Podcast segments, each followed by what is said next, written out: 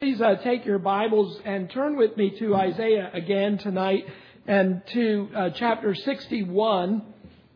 I, I want to say a few more things about uh, chapter 60 and then uh, look at the first three verses of 61. Our message tonight is good news for the afflicted.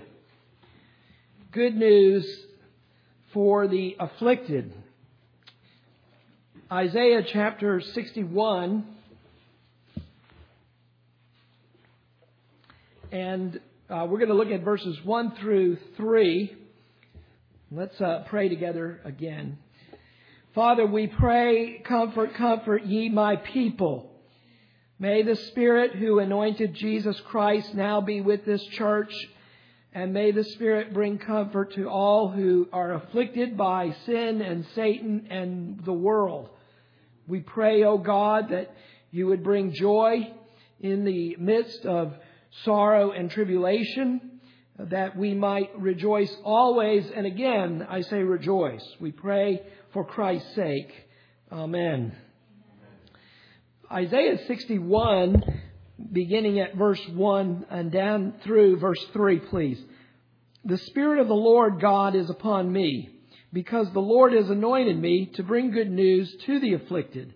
He has sent me to bind up the brokenhearted, to proclaim liberty to the captives and freedom to the prisoners, to proclaim the favorable year of the Lord and the day of vengeance of our God, to comfort all who mourn to grant those who mourn in Zion, giving them a garland instead of ashes, the oil of gladness instead of mourning, the mantle of praise instead of a spirit of fainting.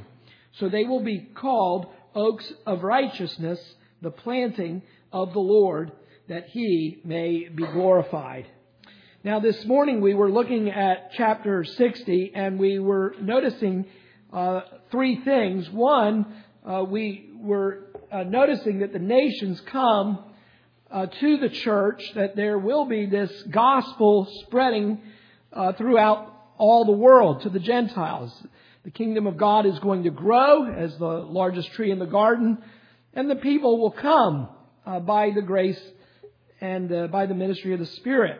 We see that there will be peace for the church, and there will be a consummation ultimately uh, for the church in the new heavens and in the new earth. Now, um, different millennial perspectives, eschatological perspectives, look at Isaiah 60 differently. The premillennialists uh, look at the verses in Isaiah 60 and they view it as the millennium that is ahead, the thousand years. Jesus comes and then sets up that millennium.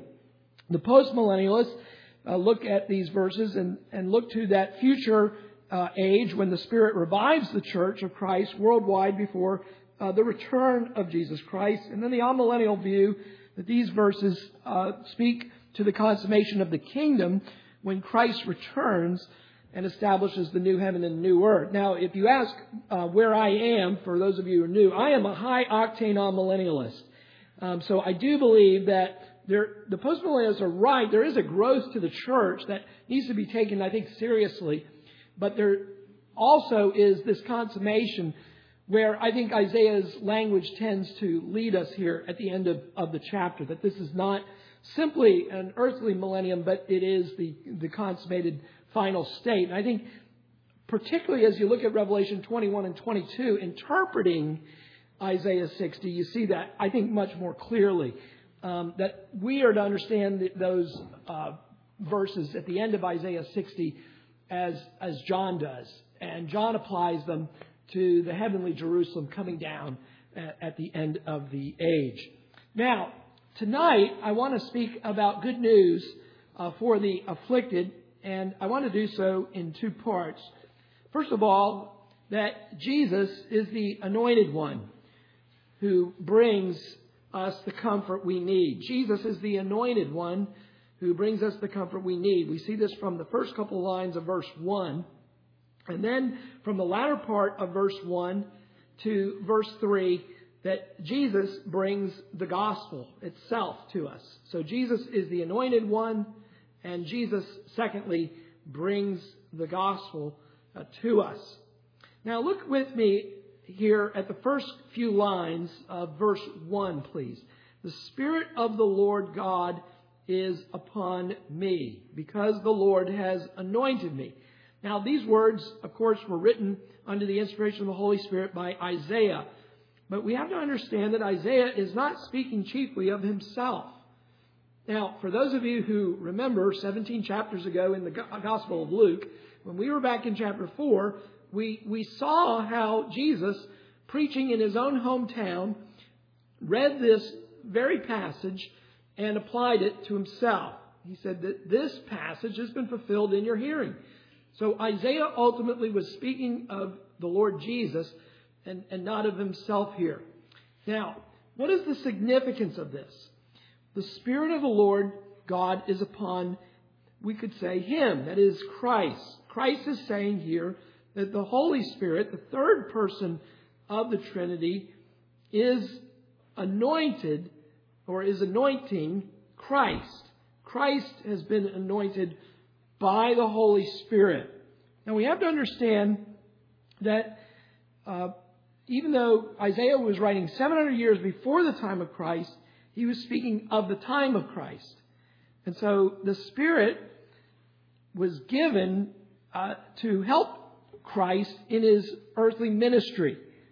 We note that when Jesus was baptized, which is the beginning of his public ministry, Jesus was anointed with the Holy Spirit.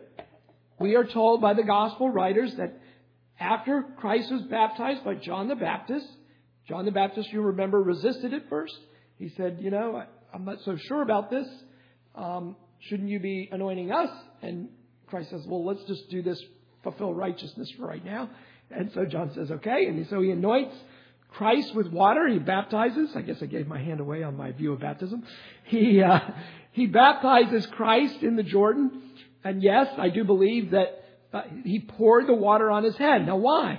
Well, because the Spirit, it's a representation of what the Spirit was going to do. The Spirit came down like a dove on Christ at his, at his baptism. And, you know, you see this in Acts chapters 1 and 2 as well. Remember, it, Jesus himself makes that comparison between the ministry of the Holy Spirit and the baptism. And he said that, you know, John baptized with water, question mark. We all wonder what, what kind of baptism, what was the mode of that baptism. That's what, that's what distinguishes us and them across the street. All right. John baptized with water, but what?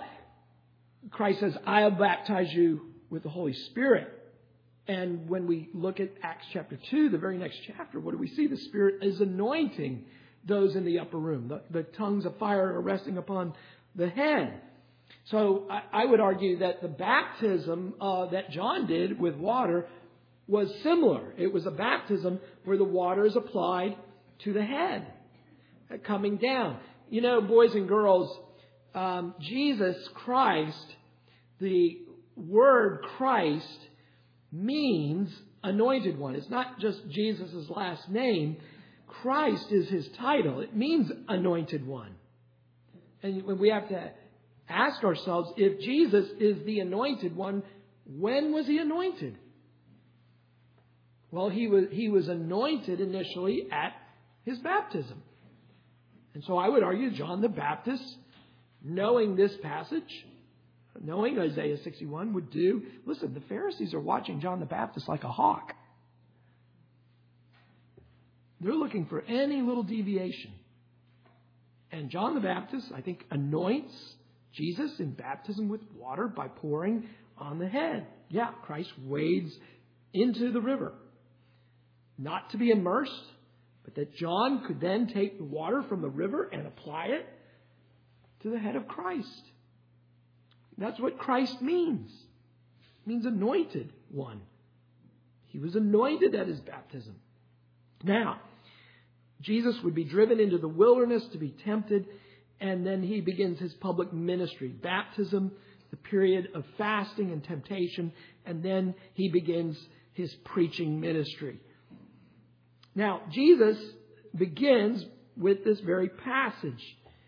He's, he reads it and says it is fulfilled in their hearing. Now, Jesus, we have to understand, is only beginning in his public ministry to fulfill what is written here. But the Spirit was upon the Lord. Now, why is this significant? Well, because all that Jesus did, he did with the help of and the ministry of the Holy Spirit. I want to read to you now, for those of you who missed adult Sunday school, I've been reading through this book. It's almost a thousand pages of Puritan theology, and um, I'm, I'm, teaching on it for the next few weeks. So this may be a, a, a uh, commercial here, or I hope it is.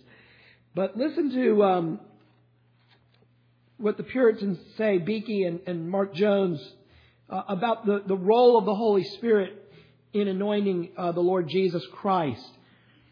Um, they say this In all of the major events in the life of Christ, the Holy Spirit took a prominent role. The Father decreed that the Son should assume flesh, so that the Son should become incarnate. The Son voluntarily assumed flesh in obedience to the will of the Father.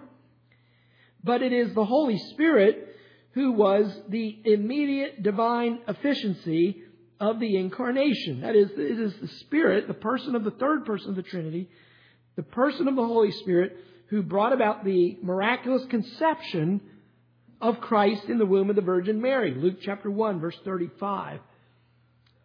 Now, they go on, they say this was a fitting beginning for Christ since, now listen to this, since Isaiah, whom we're studying, since Isaiah spoke of the Messiah as the one endowed with the Spirit. Isaiah 61:1 and also Isaiah 42:1. The New Testament confirmed Isaiah's testimony in several places, noting, for example, that he, Christ, received the Spirit without measure. John 3, verse 34.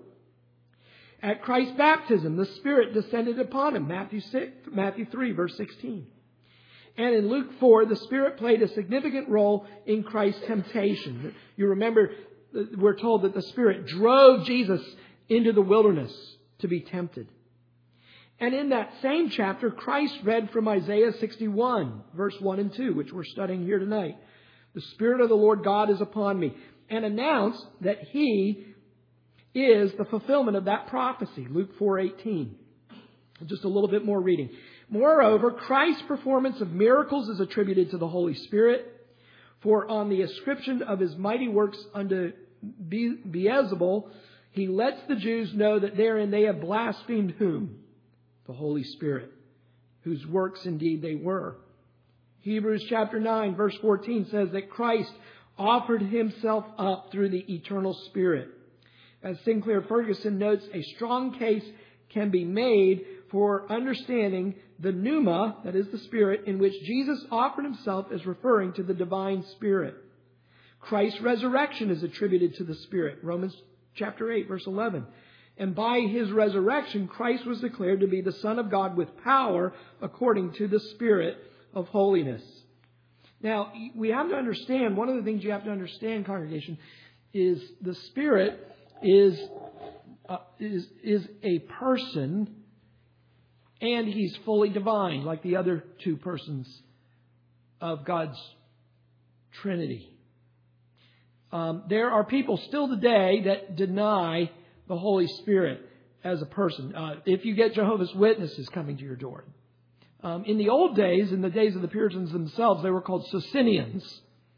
And the Socinians denied that the Holy Spirit was a person. He was like kind of like Star Wars. He was a force. You know, he's a power. That's what the Jehovah's Witnesses believe. The Spirit is, is, is kind of like just a power. It's a force. Um, but the, the, the, scriptures make it clear that the Holy Spirit is a divine person, as is the Father and as is uh, the Son. And that Christ performed his whole entire life and ministry by the ministry and power of the Holy Spirit.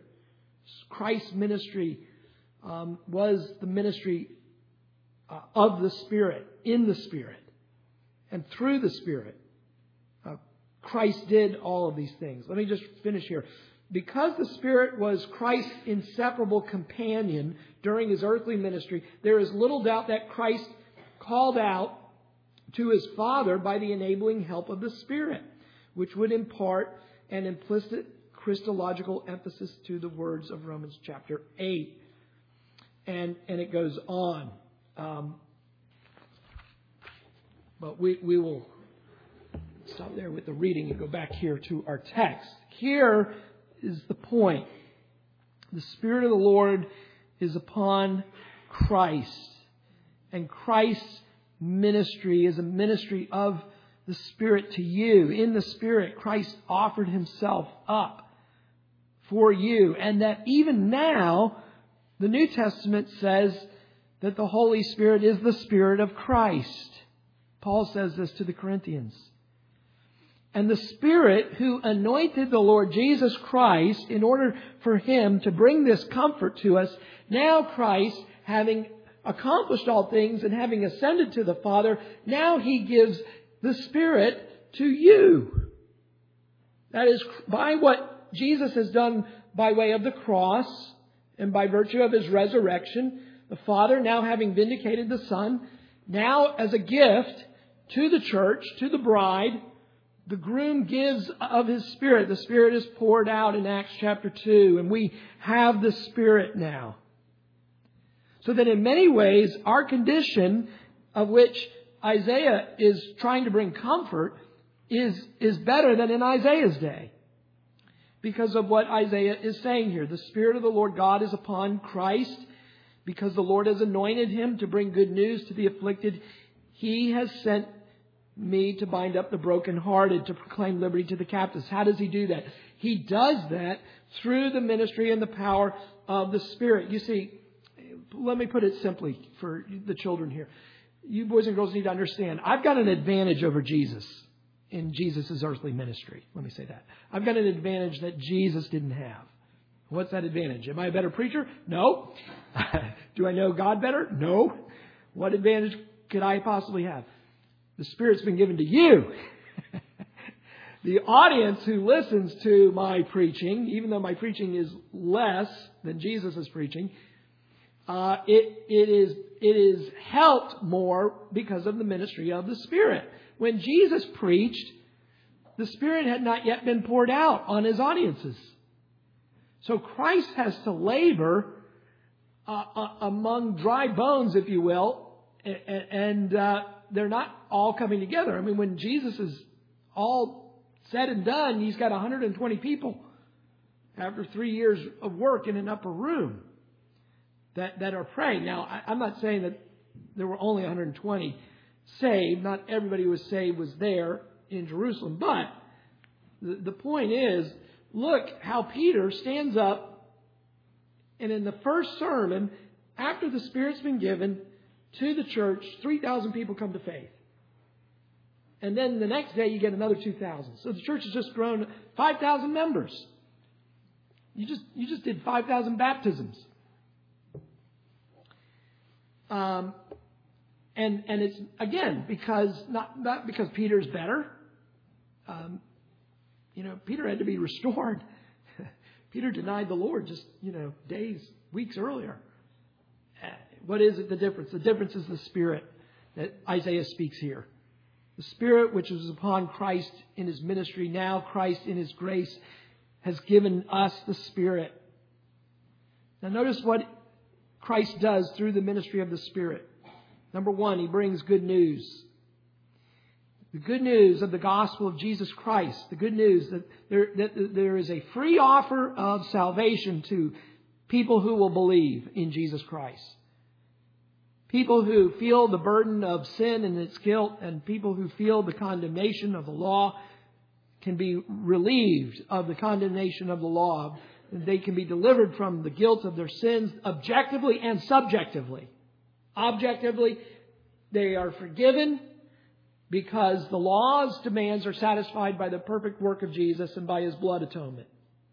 Subjectively, the Spirit applies the work of Christ to your life so that the, the sense of guilt is diminished as well, that the comfort of the Spirit is given to the believer, the assurance so objectively, subjectively, there is good news. Then look at the next line. He has sent me to bind up the brokenhearted, those who are grieved and those who are uh, broken over the fallenness of this world, over uh, either sins that they have committed or others have committed, maybe against them, the disappointments of life, when your aspirations have turned to ashes, when your your dreams uh, have fallen short, what where do we go?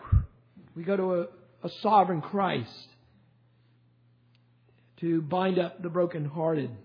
When we when we expect too much of this world and then we are disappointed, we can go always to Jesus Christ. Then look at the next line to proclaim liberty to the captives. Who are the captives?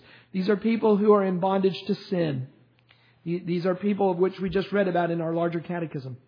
People that are enslaved to the devil. You know, if you're not in Christ, you are the servant of the evil one. You, you, you cannot help yourself. You may not think you are, but you are. Um, this is often why the devil leaves unconverted people alone. You wonder why did the wicked prosper so much?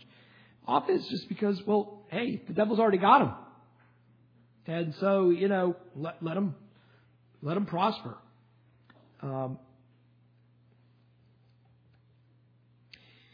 and then freedom to the prisoner. Someone who uh, is bound, uh, maybe by Satan, maybe by their own sins, um, slavery comes because of a consequence of sin.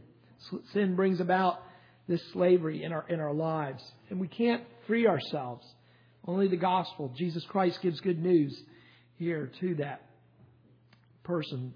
And then look at verse two to proclaim the favorable year of the Lord. This is probably a reference to uh, the Jubilee, where the people of God, all debts were forgiven uh, in that year and people who may have lost uh, their own family inheritance in the land, it was restored to the, the family. And then he says also, and it's interesting that when Jesus read this, very interesting here, uh, commentators note this in the Gospels. Jesus ended, I don't know if you've ever noticed, Jesus ended the reading of the scripture at verse 2a. If you read the Gospels, he never reads verse 2b. And commentators think that the reason for that is because that up until 2a, that's the, the earthly ministry of Christ in the first advent. The second part is his second advent. The day of vengeance was still yet at the end of his ministry. After his heavenly ministry is finished, where Jesus uh, returns back to this world, then we will have this day of vengeance upon unrighteousness and wickedness here. So, the first part here, we see that Jesus is the anointed one. He is anointed by the Spirit for the purpose of bringing joy, bringing comfort, bringing good news, bringing liberty uh, to those who will believe and follow him. He cares for the afflicted those who are broken by sin. Now, this would have been good news even in Isaiah's day because the people were experiencing the rotten uh, results and fruit of, of their disobedience to God. Many of them were hearing these prophecies read, for example, in the Babylonian captivity later. As, they're in, in spending 70 years, no doubt they, they gathered together on the Sabbath uh, in Babylon and, and had Isaiah read to them, and they were broken. But we're also broken by sin and the ministry of the law. And the gospel brings relief to those who have been humbled by the law. Um, you know, this is why we, the Puritans uh, referred to what they called in their preaching law work. One of the reasons we need to preach the law and the gospel is so that people will rightly receive Christ. Um, they need to recognize their human pride. And, and that human pride needs to be torn down by the law. There is a sense that people need to despair of their own righteousness apart from Jesus. And uh, this is one of the things that we have to do in preaching. I'm not so certain the church is doing a great job today of, of law work. Um, I don't know what your experience was when you first read the Puritans, but when I first came across the Puritans, I was probably a Christian for a couple of years before I, you know, ever really heard about the Puritans or anything. And I started reading their book, and the experience, and I've, I'm, I've heard from others enough that I know I'm not, I was not alone in this. But you wonder after you read one of their little uh, thin volumes, you think, am I a Christian at all? Um, and and, and it was because the Puritans were so thorough in doing the law work, it really did, though, drive you to Christ.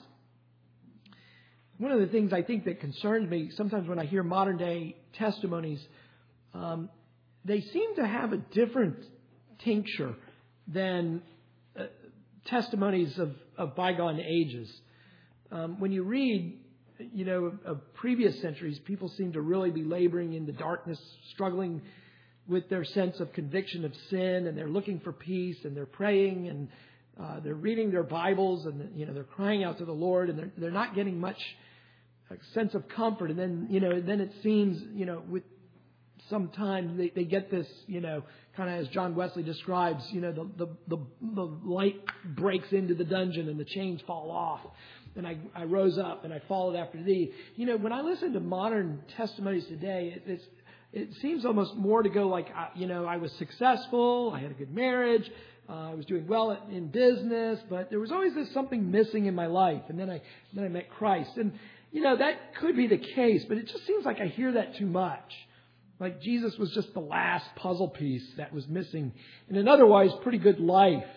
And, and you don't hear about, well, I was despondent. I was convicted of what a jerk I was and, uh, you know, that I was cheating in my business and, you know, things like that. And, and so I'm a little concerned. Um, you know, as we discuss the idea of comfort, there's also this part of me that thinks there, there needs to be some preaching done so that people feel the need for comfort um, you don't hear as much about the brokenness, the bondage to sin and despair. Um, it seems today, in my opinion. But look at the people who converted to Christ in the Gospels in Jesus' earthly ministry. Take the Syrophoenician woman.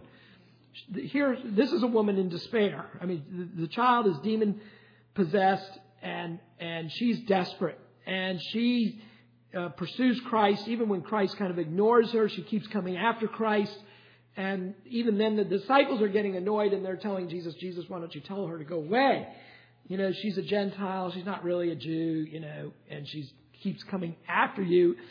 And so Jesus, though, does speak to the woman and says, you know, it's not good to give the children's bread to the dogs. You're a Gentile. You're a dog. And, and instead of that putting her off, she seizes that as an opportunity to lay hold of him all the more. She says, Oh, yeah, but you know what? You know, your schnauzer under the table gets to eat the crumbs that, you know, fall from the table. And, you know, I'm here like that schnauzer, that terrier, to come and, and, and get some of the crumbs that you're offering to your own children. And he says, Go home. Your faith has made your daughter well. But she was a desperate woman, and she was willing to take desperate measures. You think of the woman at the well. Well, you know, what was the first thing Jesus needed to do before that woman could come to faith in him? She needed to be persuaded of her own sin. And I think that's the reason why Jesus says, Go call your husband.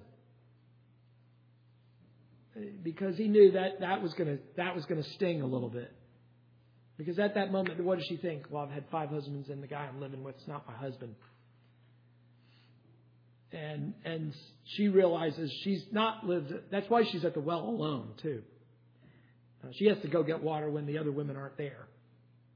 You know, she probably has taken some of the other women's husbands, and she needs to be convicted of of that sin before she comes. But she does come to Christ because of it.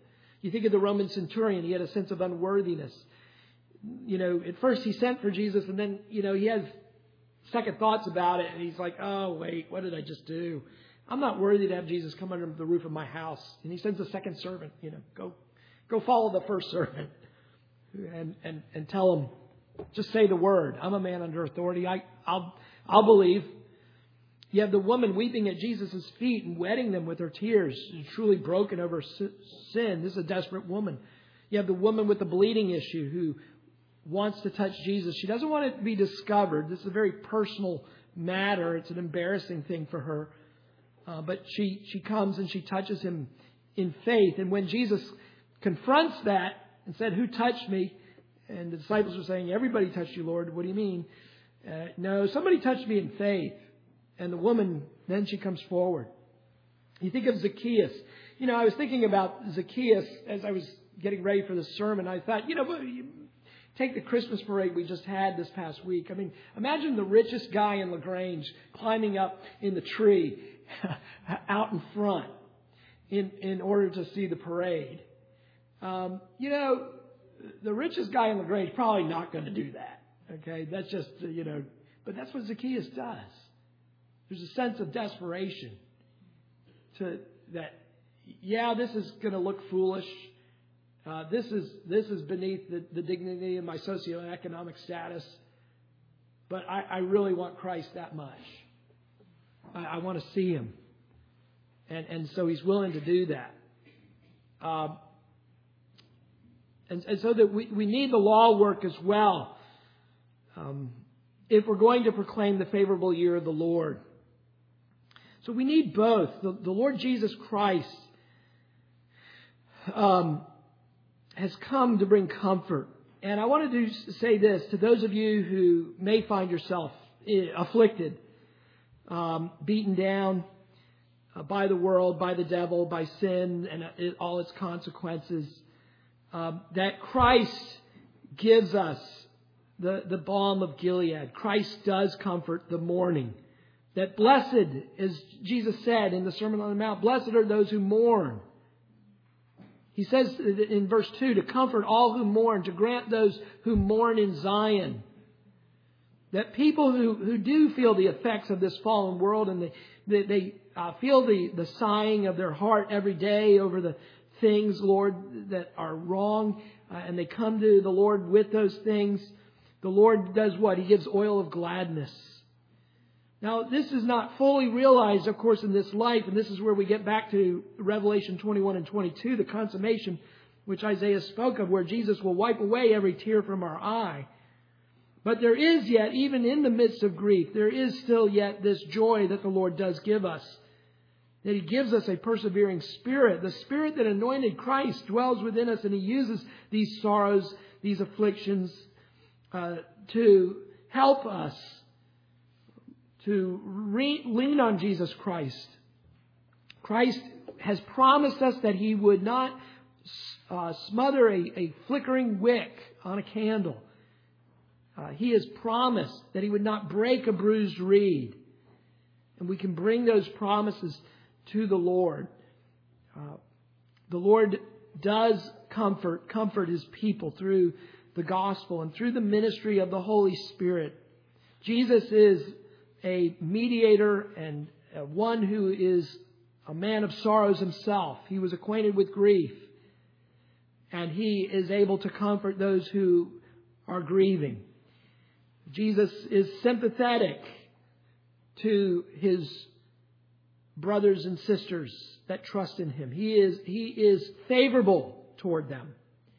He uh, desires their ultimate happiness and good and glory and sanctification. The Lord Jesus Christ is the second Adam. He has come to deliver us from all the consequences of our first Adam. Christ is the one who restores uh, the creation that was destroyed in many ways by Adam and Eve's rejection and rebellion against God. Jesus Christ is making all things new by His Spirit through the gospel. Let me say also for those of you here tonight who may have not embraced Christ yet as your Savior, He is one who will not turn you away if you will start seeking Him, if you will pursue Him uh, he will let you find him. His yoke is easy, his burden is light. He is not a hard man.